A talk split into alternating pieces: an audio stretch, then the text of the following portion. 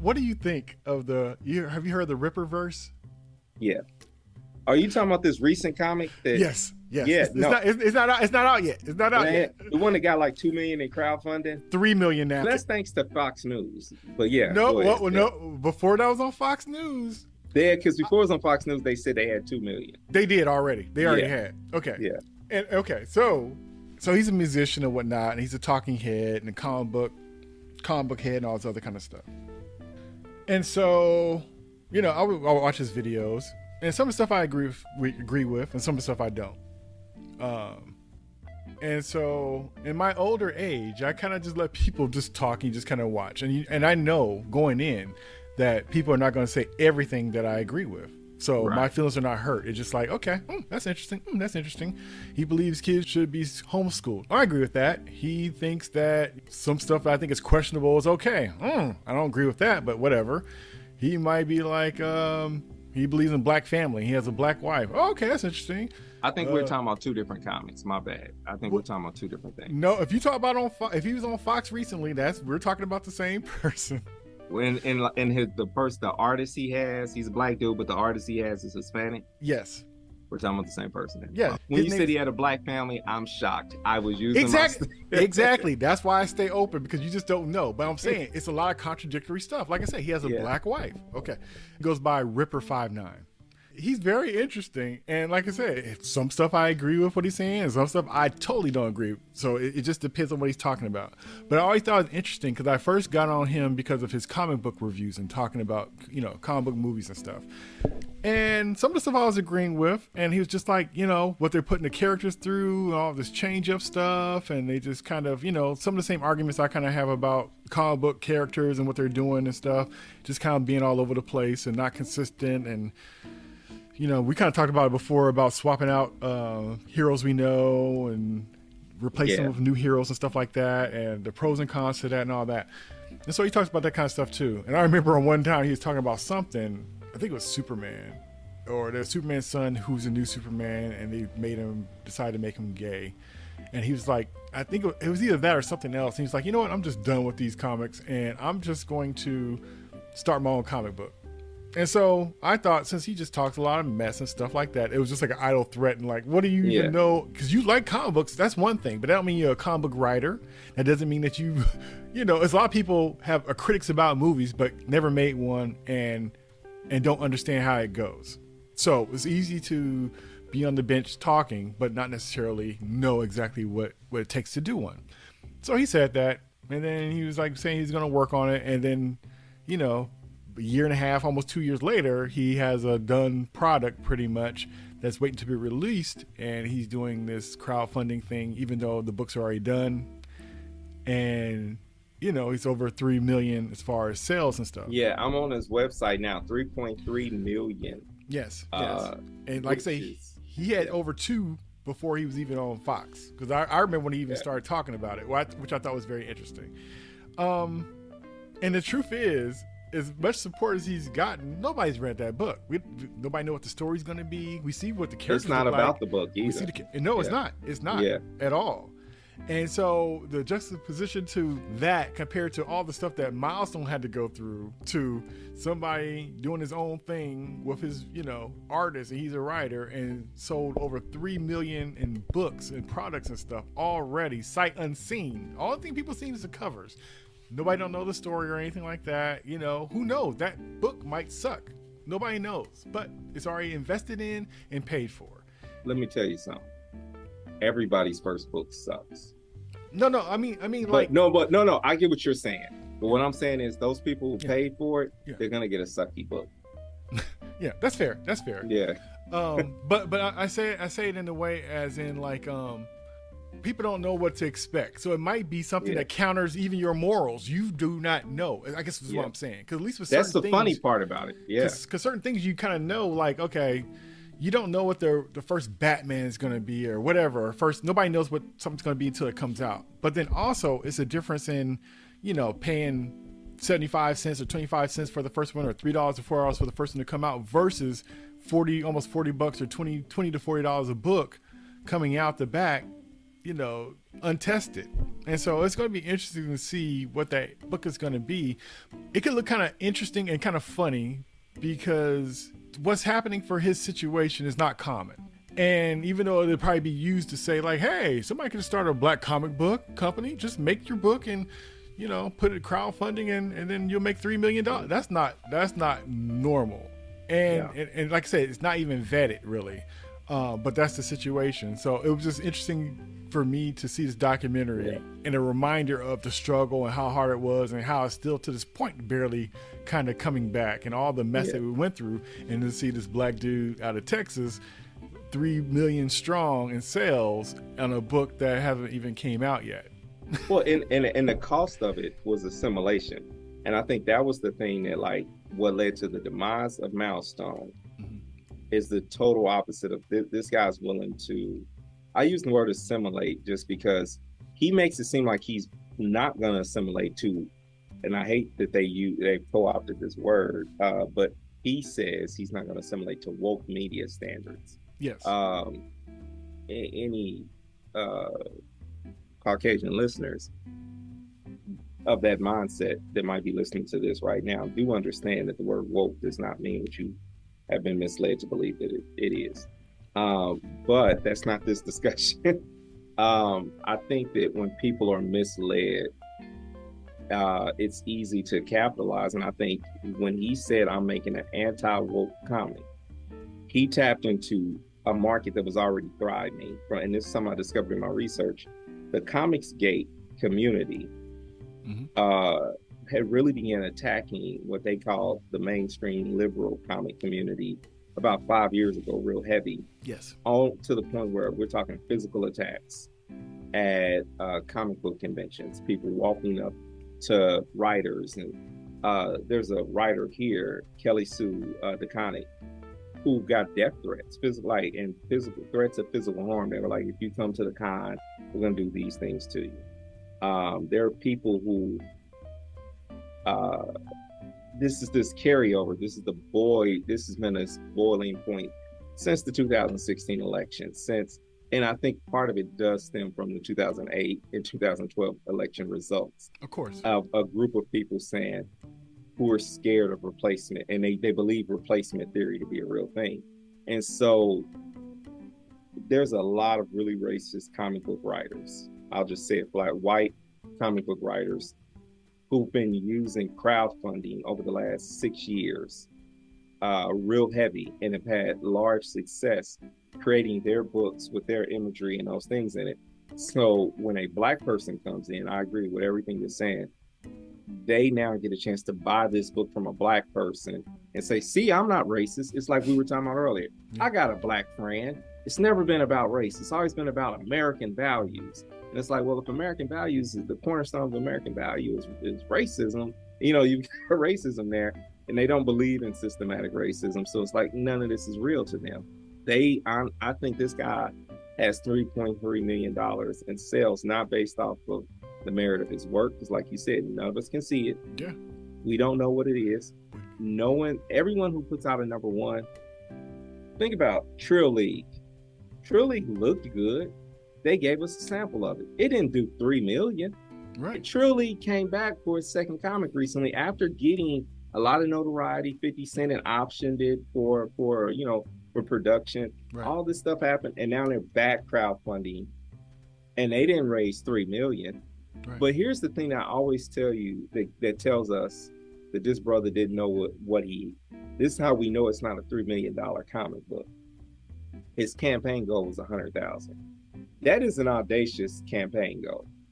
David F. Walker just won two Eisners this year, two of the top prizes for top comic book writer in the in the country. Mm-hmm. One won a couple of years ago. He just recently did a campaign and he set it at the cost where he gets a profit and the cost of whatever. And he set it at a price where his fans can buy it.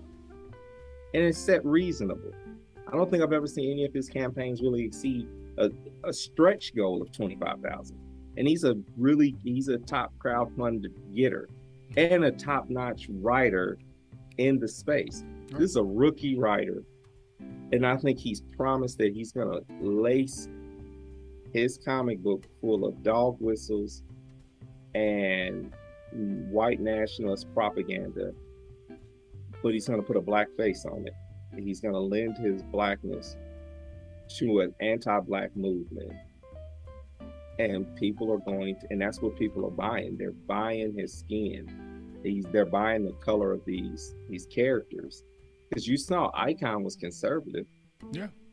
But icon wasn't conservative based and didn't stay in that same space. He grew. These characters are only going to dig in deeper.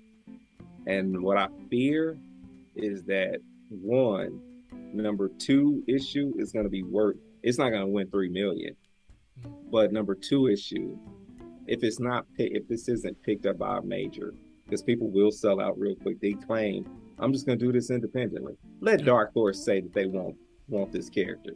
He'll go, mm-hmm. but uh, yo, I it. Let me tell you something. Somebody handed it to me. Yeah, I would keep it. Yeah. Um, I am very. It, it says the book is going to get put out starting next month. Let me tell you something, man. There's been a paper shortage that has affected the comic book industry. This brother's now a millionaire overnight. You know, I am very curious how he's going to be able to handle the success. Will there ever be a follow up? Me personally, I take the loot and run. I mean, I give them their book, but you never hear from this character again.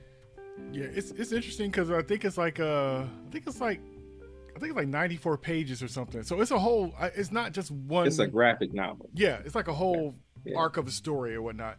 So yeah. I, I look to confirm. Say he's a libertarian. Yeah. Okay, that makes sense because that's once again. Remember how Tea Party hit big? Mm-hmm. Yeah, uh, You know, it's it's people's way of saying, I ain't gonna really leave the grand old party. I'm gonna be adjacent to it because I'm just mad at a few things they're doing, but it's yeah. still the same core values. Yeah, and it's funny because I used to work at a, a libertarian bookstore. With a, that's why I got to know about Ayn Rand and all that kind of stuff. And yes, I worked at a bookstore who sold a lot of that propaganda and stuff like that. So it's very interesting that that yeah. whole. Um, I worked in those spaces too, man. Yeah, it's, I very, know what it's like. Yeah, it's, it's a it's a it's a lifestyle, I guess. but um, Eh, eh, with this being said, with with what you were saying before in our other conversation, where you had mentioned how we could have the same kind of feelings about certain kind of things, but you made a point to be like not to be mistaken with the Comicsgate folks, which yeah. I thought was funny that and interesting that you said that. But I understand how certain things could sound similar, but the reasons behind is different. Intent can make a difference on things uh, and some stuff could line up, but line up for different reasons. I am very careful about what I say to who I say it to, yeah. because I think at the end of the day, we all have a moral compass, yeah. and unfortunately, some of our core values and our moral compass comes from some of the same spaces. They comes sure. from colonized religion, but you know, like you know, you get older, you have a daughter, and you like all of a sudden the purity conversation totally different. You're like, okay, yeah, I, I, I'm not mad at the purity movement. Although had been a product of the purity movement, like that crap was horrible on us. Like they, like they didn't educate us on sex at all. They don't have it, and it's like there was a, there's a sweet in between we never found. That's true. And as a parent, eh, as a parent, you're hoping to find it. Yeah, exactly. But you're hoping to find it, but it's like uh, I think how can I remove the core values of manhood being like a provider and protector, but then remove the patriarchy? Like I can be a provider and protector, but I don't have to have toxic patriarchy. Exactly. That says that I can only be the one that provides and protects. And yeah. you have to submit to me in this particular way it's a different way of reading a scripture or reading a, you know the scrolls or anything that you and say okay how do i still honor the women in this space and not repeat because a colonized religion and i say that because I, in my studies it's more than christianity yeah. that uh, that had been taken over by other spaces and changed in according to what would get people in power to adapt that particular religion. Right. So Christianity, as we know it, is filtered through the lens of how do we get, you know, some people they might be like, how do we get King James to love this? You know, right. where the whole time Ethiopia is the second nation to accept Christianity as its own. And then you take a look at Ethiopia with its own scrolls, its own, you know, like, the, you know, legend. Like it, it tells. Its own story, but it's not honored because it's not coming from a Eurocentric point of view. Yeah. And it's like, well, why were they one of the only nations never to be colonized? And you know, so you start putting these things together. I know this conversation is no, no, you know, but you start putting these things together, and you start thinking like, yo, the journey to truth is deep. Yeah. And if you don't want to go deep, and I'm not really targeting this brother like in a negative way, like more power to him because one, one thing that I would love absolutely freaking love mm-hmm. is if those people open up those pages yeah. And it was a Black Lives Matter sign. He's like, got you, mother. You know, like that would be, oh, that would just be mind blowing, right? Right, right. But um, I understand what it's like to assimilate for a living. You know what I mean? Like when you have to be in spaces because you just your context, everything makes your soul lit. You go home telling your old lady like, "Let me tell you what this dude said today." You know, like, but you know, yeah. like I said, it makes your soul itch. Uh, and this is what I know Milestone was probably going through when they had to move into the DC office. Yeah. You know, like you guys are too loud. You know, like all the the way that they work, the way they do things, the way we do things is different than the way they do things. Right. This is why we have to say our black is excellent. Um, because if we don't say that and we don't pump ourselves up, because people fear what they don't understand, right. when they see us working in a way they don't understand and getting results that they can't understand, right. they're going to throw some sort of shade. They're going to throw their fear on it. Right. And uh, it's important. This is why it's important for a milestone book to succeed. I may not be as in love with the new milestone book succeeding, right? Okay. Yeah. Because I get a feeling that it's just a DC property. Where before I felt like somehow my dollars, even though I, am doing it in rerun, mm-hmm. I'm getting them for 50 cent or whatever. But if I, I could imagine back then, I felt like my money was going to these black in these black people's pocket. Right. Uh, you know, I understand DC got their hand in it, but I also feel it's sort of like when you buy music from independent artists, you feel like, oh, I'm making sure this person's still. Yeah. I'm buying this Cree Summers album because I, I, want her to have enough sales to put another one out because I believe in Cree. Exactly. Um, you go to their concert and they're at the booth and they, you know, give you the CD, you give them the ten bucks, and they put it in their actual pocket. Pocket, yeah. Out at the Comic Cons, it's like that, bro. Yeah. Like and this is one of the reasons I tell every comic book creator, every young comic book creator, or you know, when I say young, I'm talking about young in the industry. Yeah. Uh, this is why it's important for you to show up at the cons, and don't be ashamed of your drawings, your work. You may not have a polished portfolio, but bring people and be like, you know, and show because some of your favorite people. And I say this about, you know, this is part of why I'm doing this documentary about David F. Walker. Highly accomplished and highly available You know what I'm saying? Like this man won two Eisners, but whoever wanted to walk up to him and ask him advice the next day got him. We were just sitting up there, and anybody who recognized who he was had access. We were sitting there talking. It was Denys Cowan just sitting there, just talking to people. Yeah. He came over and just talked to us. I stepped back and took a picture of it because I was like, this is crazy that this man is like still just like, oh man, how y'all doing? And he knows everybody's work at the table. Yeah. You know, I'm the filmmaker, so no one knows my work. So I'm always just kind of like, all right, I'm just there to be a fly on the wall, literally, because that's part of the job. But comic book artists and comic book writers are still not in a celebrity stratosphere. Right. I say you got to take advantage of getting mentorship, and these people are so much more accessible to you. Several people from that milestone documentary I've had lunch with, with hanging out with David at the cons and other things. Yeah. These are brothers I didn't talk to, and I didn't even know they worked at Milestone. There's a guy, his hair is kind of wild, shorter guy. Yep. I didn't talk to that man so many times. I had no clue he was old school. Me either. That's why I had to look up his name. I'm like, oh, he was part of Milestone. That's why. That's why I thought that was cool about the documentary because I uh, saw a lot of this, this, stuff before, but his perspective and his words and how he finished the last book without getting paid, that was so cool. I, I was glad yeah. to be able to hear that. And I didn't. I never knew who he was. Like one time, I was just sitting at David's booth, and I was like, "Yo, he he gone. He went somewhere like to a panel or something." And he just sat there and just talked to me for a minute. Yeah. And these are people who like they've done the work. I think part of the humbling nature of being a comic book creator, what I've learned is they don't get paid anything. So it's easy to stay humble when you got the number one selling book in the country, but you got paid fifty dollars a page for that book two years ago. You know, some book you could be winning an award on, or a book that gets a television show optioned, you know, for it or whatever, and you didn't get paid anything or hardly anything for it. And so that is the upside. So I that's the real reason why people start going to Kickstarter and Zoop and uh, Indiegogo and uh, what's the other one that's big in comics? Uh, it's specific to comics. I can't think of the name of it, but there's you know they go to these different sources and get funding and they and they go the independent route because they're going to get it out to their core audience the only people that was going to buy it anyway right and comic book stores retailers and i've interviewed multiple retailers mm-hmm. they cannot afford to take justice league off the shelf right.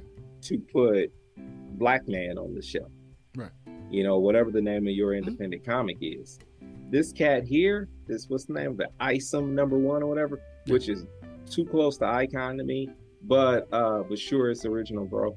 Uh it's this um this whole comic book that three million is cool, but he, there's not a place in their right mind. There's not a place in this. There's a bunch of retailers who probably purchased it.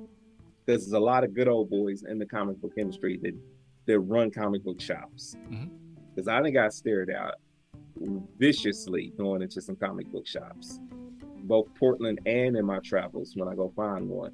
Yeah. And I, short of what you're doing in here, boy, you know, like is the vibe. And so, uh, and I've made a ton of comic book shop owners very uncomfortable by asking for black titles. Mm. Um, when I asked for Bitter Root, which is now won two Eisners, I have my favorite comic book store is the number one selling comic book store, the largest comic book retailer in the Pacific Northwest. So this comic book store is biggest in Idaho, Washington, Alaska, Oregon, and most of Northern California. Hmm. Bitter Root's not on the shelf. Hmm. Now, my guy's not a racist in that particular way. He's a good, but Bitter Root's not going to sell amongst his demographic. Right. White men aren't walking in buying Bitter Root. Right. But what you'll do is if you go on YouTube, there are white men specifically and a few brothers who are saying, oh, well, the Eisners are a joke. Bitter Root should have never won. Mm. And I think it's interesting to see how something can get coded with a name and then they just give it another name.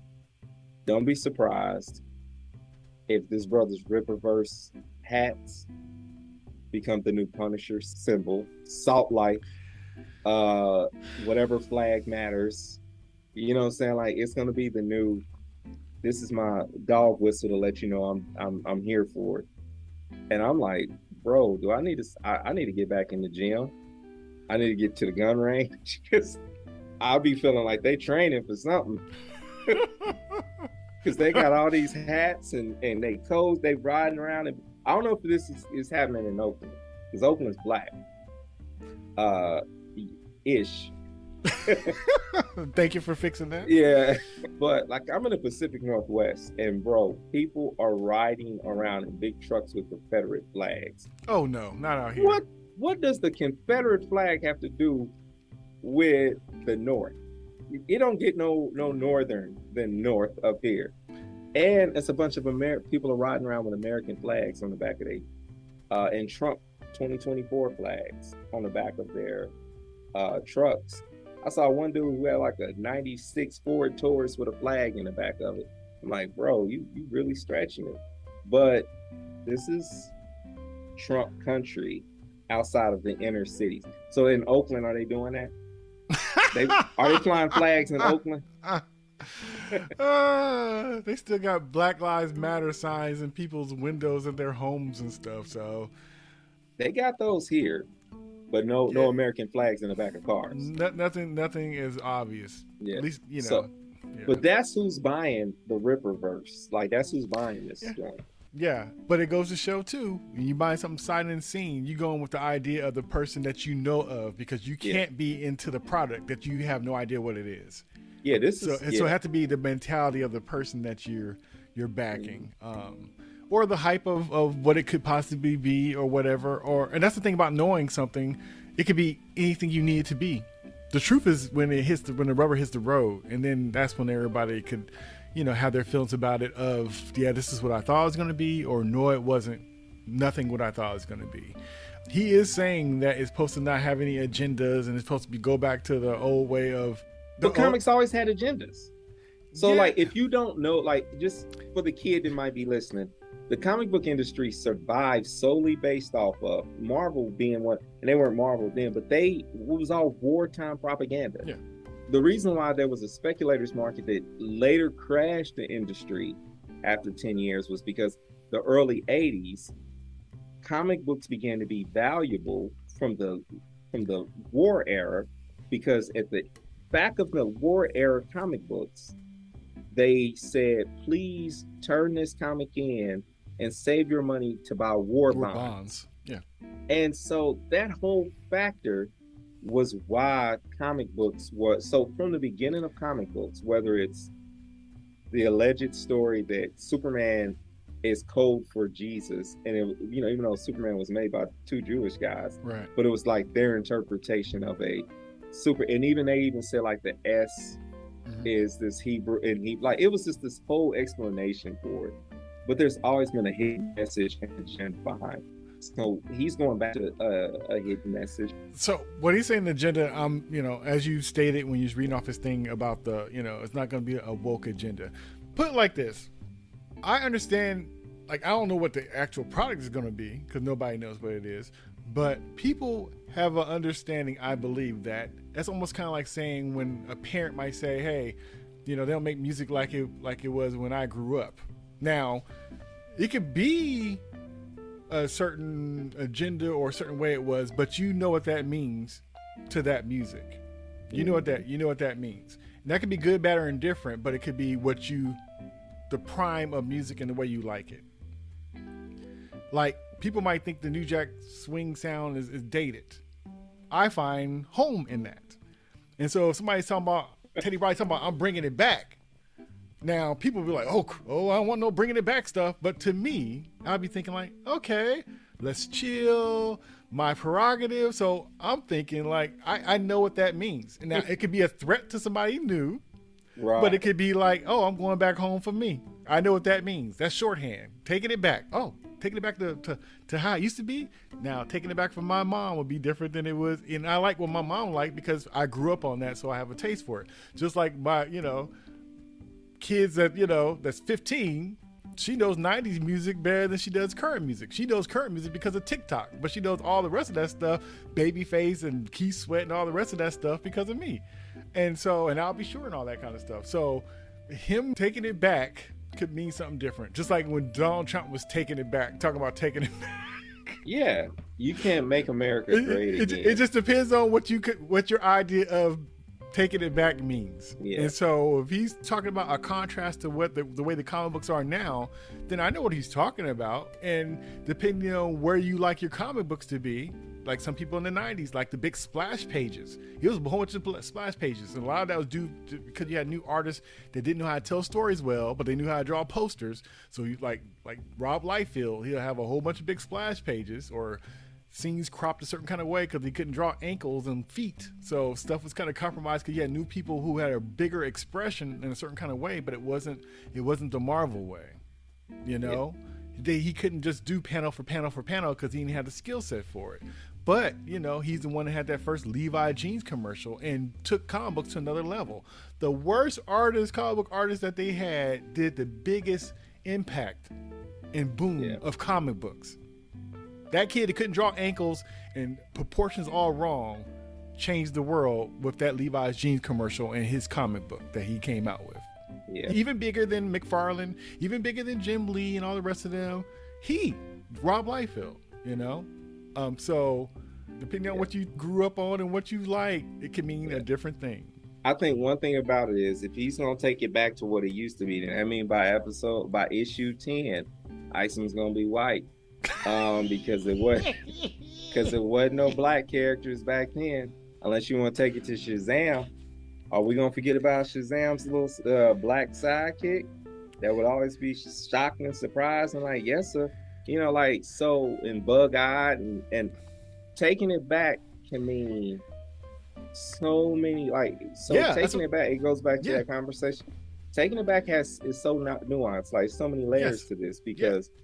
taking it back means that you're going to basically be a white character with black skin because there is no value for taking it back because once you introduce the non-monolithic black man because all black people are are this way. Like we all have layers to us and yeah. flavor. And so Superman is a very one-dimensional character. He doesn't move off of his story arc very well. Right. Luke Cage, on the other hand, has to bounce back from being borderline criminal to empathetic hero to just flat out superhero. Yeah. He has to be all these things because when you see black skin, all these things are expected of it because blacks have to and have always had to since slavery had to be all of these things in order for survival.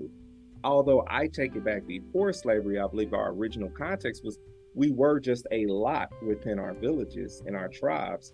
I believe that we always held the capacity to do a lot of different things and we've always been nuanced creatures like we've been very diverse and well developed humans yeah. um, based off of you know being uh, on original land of, of, of, original man you know like being in this space i'm not talking five percent or talk yeah. i'm talking about just the space of just being on the, the Nile Valley and just knowing and being able to grow in a in a in an environment right um and knowing it well i believe that we are very eclectic people. I think that's the word I've been looking for. Yeah. Where and I'm not saying that white people aren't. No, no. But it's it's very much our nature to present that way and it's our culture. Our culture is eclectic. And struggle also brings that out of you because yes. cuz if you don't have struggle then you don't have no reason to think outside the box or to be creative, to fix things, to make wrong right. So, you know, so lifestyle and culture and struggle definitely it gives you different muscles. How about that? Yeah. I think it's just like even the nature of like when you get too black, it's like going to the barbershop. When black men gather and we're not in the field, we got something to say. I have a reputation as a quiet person. I don't want to talk to people that I have to explain my culture to, my vernacular to, I don't want to have to look in your eyes with amazement when I say something that's semi intelligent. And I don't want to see fear in your eyes if I'm saying something that's potentially wrong. Like there's this concept that I exist in a space of white America. My existence is Andrew Morgan and mainstream, or as they call it, majority culture, is I am damn near a superhero and I am perfect. It is, and I'm not saying that in a facetious way. What right. I'm saying is I am so careful and calculated, and I only speak when necessary. And all these, this is what we have to carry. So when you get black men together and talking, and women, when you get people together, it creates its own culture, and it creates something big, which goes to the point of like the potential of what Milestone could have been. Yeah. And that's why I'm like, okay, Reginald Hudlin's on board. They're grabbing all these new these new artists. Can they cultivate that is the thing that will make me continue. See, this first run, I'm supporting because I support everything black, right? Yeah. If I see something black, and you know this about me, because if I see something black, I'm buying it. Mm-hmm. I saw your shirts and I was like, buying it. It's black. You know, right. so what I do is when I get a paycheck from, or, you know, because I'm a gig worker to some extent. So when I get paid from a job, 10% of that's going to, well, I got 10% that I pay God. And then I have eight to ten percent or whatever that's going to always go to pouring back into a black business. Then I'm going to put my my money back for my business, and then the thirty percent is usually my profit or whatever, however it pans out. The point is, I buy black intentionally to support other entrepreneurs the way I've been supported. Right. I'm not saying that in a bragging way. I'm saying that in a way of practice. If you're hearing me, you know what I'm saying? Because it makes a more fulfilled life. I would have met you if I was taking my money and hoarding, you know, and putting it in. When you put black creatives together and you get black people supporting each other and loving each other, right. you never know what's going to be, you know, what we're going to create. And when you talk about like that milestone Bible, this whole Dakotaverse. Yeah. You know, I hate with Black Lightning and there was a few other things when they talked about the Dakotaverse, and that was the last, second to last season of Black Lightning. Yeah. And it's like this isolated city over here, and it's all black and something, and it's cops coming to shoot, and it's like so like oh they're relevant and they're woke because they put cops coming in to shoot up the place, and you know it's like you know honestly in our neighborhood cops aren't the bad guys the drug dealers actually are. you know, people get remember Pac said this. Pac was like, I don't want to live next door to the killer. Right. but I do. But they think we celebrate that. But the sad part is is that there were black people writing that, you know, growing up, there was no worse place to be but Gotham. Right? Yeah. And they figured yeah, out a place worse than Gotham or Right. Yeah, somehow. Place... How yeah. do you find a place worse than Gotham? Well, like... so this back to the documentary. One of the things that I've realized that I, I I never heard it verbalized by someone else that the Big Bang was a big gang bang. Yeah. And it's just like, yo, hearing that come out your mouth, I was like, because you read it and you internalize it as family business, right? But then hearing him say it out loud was like, yo, don't say it was a big gang bang. You know, like, and then they're like proud of the fact that like, well, we changed it to a, a Black Lives Matter because I was reading the new static and I was like, oh, he was at a rally. Okay, I mean that works, but it is modernizing a problematic trope, and because Miles, and here's one of the things I can say to the credit of uh, Bendis, you know, who, who's a Portlander, who uh, tries his best to be to know African American culture. I believe and I don't want to tell a man's personal business, but I think he's a known thing that like he has an African American child. Yeah, um, and that kind of inspired Miles my, and Naomi, Naomi, and stuff like and, that. Yeah, yeah. And so he's not shy about that factor, and I've seen his child, and um, I think when you think about creating a story like, you know, Miles, like Miles is, uh, like I was looking at, uh, they keep his uncle Aaron as, as we were talking about this earlier a, a, an influence on him where the dad can't be an influence. Right. I love that that character gets it and gets his powers in the most superhero way. There is this new line. It's a limited line that they did. The "What if Miles Morales." I loved it because it was dope. And it's not. I didn't like issue four. We can talk about. okay. But I'm about to say the general concept of they were like Aaron, his uncle had the super serum, how he got the the powers for Iron Man, I mean for uh, Captain America, mm-hmm. and the what if was like his uncle was gonna, you know, like put the super serum in the ice box, and Miles coming over being messy consumes it. Like, yeah, that's kind of like it's it's on par with that relationship. Episode issue four. If a black person wrote issue four, no one would have had a problem. And these are these are these conversations that we talked about where we gotta hide it from the Rippaverse people. Right. right. If a black person wrote issue four, this was a person of color who wrote it. Mm-hmm. But if a black person wrote it, no problem. You can't say anything. Horrible writing can be dismissed when an African American writes Um, right. Once again, Comicsgate get a, get a hold of me saying this, they'd be like, mm, you know, but hear me in full context. Thor, to me, and I haven't I have been hanging up in here uh, over here, which was one of my I'm chasing it down issues. There's this issue from the '80s where Thor goes to the hood, mm-hmm. and it's like trouble in the inner city, and the police are like beating on people, and Thor's like, "What did you basically blackies do?" He didn't say that, but he's like, And this black man's like, why you automatically assume it's us? Why come you didn't check them? Right. And Thor sits with it. And this was writing of the 80s where, you know, and you could tell someone probably went to dinner with Christopher Priest one day. Right. And then went and was like, I've got to, I, I feel challenged. Right, right. And, and he's not necessarily the most liberal right. human. He's very conservative in a lot of ways too, but that's part of his religious background. Mm-hmm. So I look at that issue and I was just like, he's really following suit of what Thor would be. Like Thor, if Thor, if they put a black face on Thor, because that's what What If is doing. Mm-hmm. It's just like switching out characters.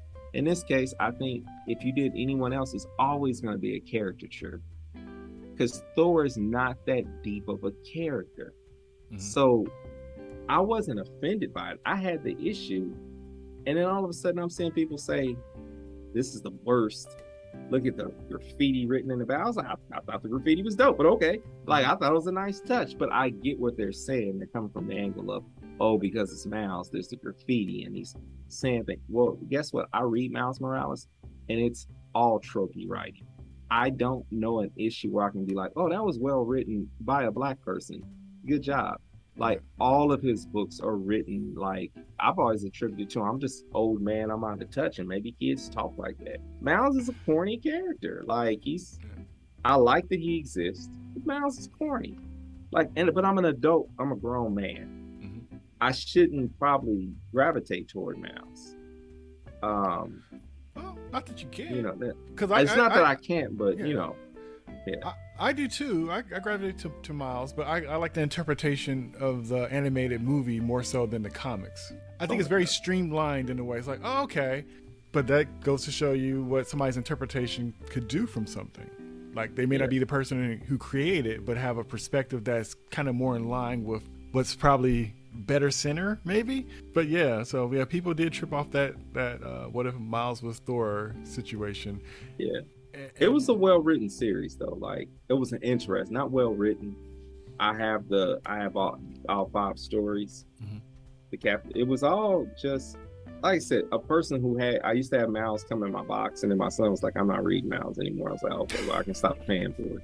Once he said he wasn't paying for it, I was like, "Okay, good," because I would like let five issues pile up and be like, "Oh, I got to catch him on this Miles," and then I'll be sleep like I was, you know, like when you was younger and you try to read the Bible. Mm-hmm. like I'm like, man, Miles would put me to sleep because I just didn't identify. It didn't grab me. Right. Um, honestly, independent comics are the only thing that grabs me now. It's a kink book, and I did not know it was a kink book before I got into it. it's called Alice in Leatherland. I know the name is Alice in Leatherland, and I should have known it was a kink book ahead of time. But it has a queer character that reminds me a lot of my daughter. So the character's like my daughter's age, kind of looks like my daughter, and the main character also looks like my friend Nicole that I mentioned. And so I was like, "Yo, this I can identify with. When I know women who are like this character. She moves to San Francisco, and she's just trying to figure out herself. It was a good storyline. There was another storyline called Eve, the little black girl who's post-apocalyptic world, and she's the one who's going to save the world. I think I heard that one. Okay, great storyline. Um, I like these limited series. Uh, this one years ago came out, LaGuardia, dope series. I struggled with Batman though. The uh, I am Batman. Mm-hmm. I've got all the I got them. Jace doesn't click with me like he's not Batman. Um, and I know they frame it as he's not Batman necessarily. But still, but, they they riding with that though. That's the reason why they're making him Batman. Yeah, and it's like, and for me, everyone was up in arms where they was like, oh, Batman's black now. They've got a black Superman. They got a gay Superman. But the mainstream Superman still exists. In other universes, or 40 years ahead of time in the same universe, they're never tying it in. When you go to the store, you're beating up on minority, rich, white, privileged Batman is still doing his thing. Batman fans hate when I say that about him. But regular mainstream Batman is still there in all of his privilege and glory. This other Batman is a is an attempt to draw African American readers into the Batman story arc using the Fox family, mm-hmm. and uh, it's all right. You know, it's it's nothing to write home about. Same thing with the Black Panther story books. Uh, Ta-Nehisi Coates, he did an okay job. If you if you're a well-read person, yeah, I bet you like it. If you're like me, who dreaded the teacher calling on you to read out loud, uh, Coates ain't a good read for you. You know, that's just me being real. Yeah. I ain't good reading out loud, so I don't read Coates. You know, but right, right. It's not, you know, but I love Reginald Hudlin's writing. Um, I love Eric Jerome Dickey's writing.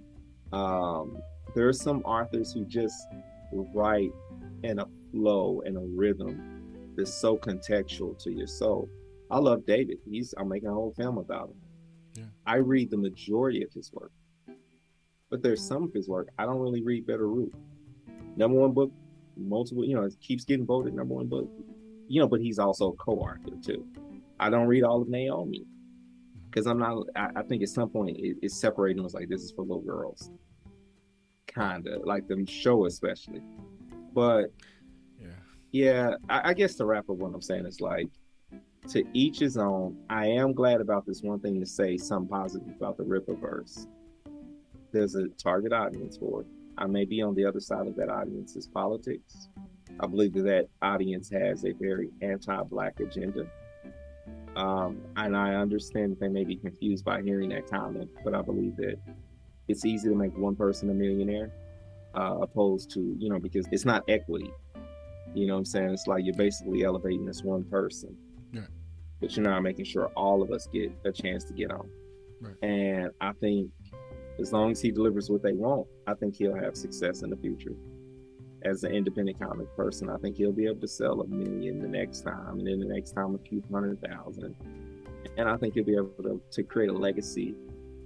And um, legacies all can be different. You take a look at uh, Stepin Fetchit, mm. where he did a lot for giving and putting money that no one talks about. He put money in the hands of black filmmakers who wanted to make films because he did some what people would describe as despicable things right. to get that. You take a look at his stepson's unfortunate end to his journey where he died after killing multiple people. Um, that wasn't the legacy that he wanted so even with money, I'm, I'm just drawing up that tragedy just to say that even with money and even with all that he was trying to do for his community and all that he sacrificed, and it sounds weird to say that's a sacrifice, but he sacrificed his integrity yeah. and his ability to move within black spaces clearly in order to be able to fund, you know, an Oscar Micheaux who had already had funded his career pretty well, but each filmmaker needs new money each film. So at the tail end of an Oscar Micheaux's career, Stepin Fetchit can say, "Here's a few bucks," hmm. and he encourages a Gordon Parks to go ahead and write that script and, and, do more than just what you're doing with the camera. Do something with the film camera, wow. and you know what Gordon Parks is giving us. And so, you know, eh, this may be something that I may look at one day and say, like a Stepin Fetchit. You know, like I may not be completely proud of it, are are Amos and Andy, who grossly misunderstood, but yet very guilty in, in a lot of different ways. Uh, did a show and put tons of black talented people on television that would never been on it. Right. Um, the original meaning of minstrel show, like uh, what what was going on with those. All these things, there's always a black person who entered. this is my best hope for him there's okay. always a black person who enters into an and has to assimilate into a particular space in order to create greatness in the future. If this man's success right now means that more people of color can go into the independent comic space and have more success, then that's the best hope I have. Mm. Uh, the worst hope has already been accomplished. He's going to sell 3 million books and uh, at least that's one more person who's taken a step closer to having generational wealth for the next generation. If he doesn't you know he says he's a family man. Yeah. so i don't see if this was all him and not really some large organization behind him that man's a millionaire right now. Yeah, yeah. more power to him. You know like he's doing something positive for his family. Of course, I want you and other people who are artists and to create something that counters that. But but no, I get it. Maybe he's opened up a door in the independent category where maybe we'll have more of an invitation into some of these seats. Maybe a company like uh, Kickstarter be like, "Ooh, we need to start highlighting some of these black folks."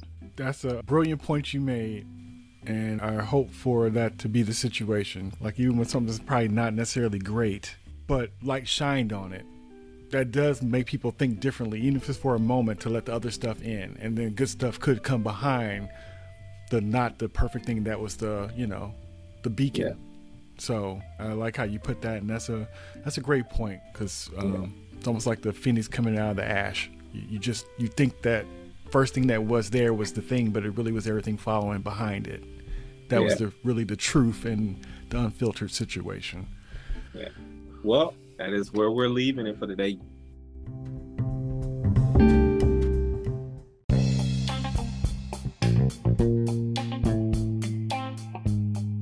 Thanks for listening, and please like and subscribe. Be sure to check out past and future episodes of this show, along with my other shows entitled The Movie Bench Quarterbacking Podcast and The J and Podcast, available now on all streaming platforms. Until next time, peace.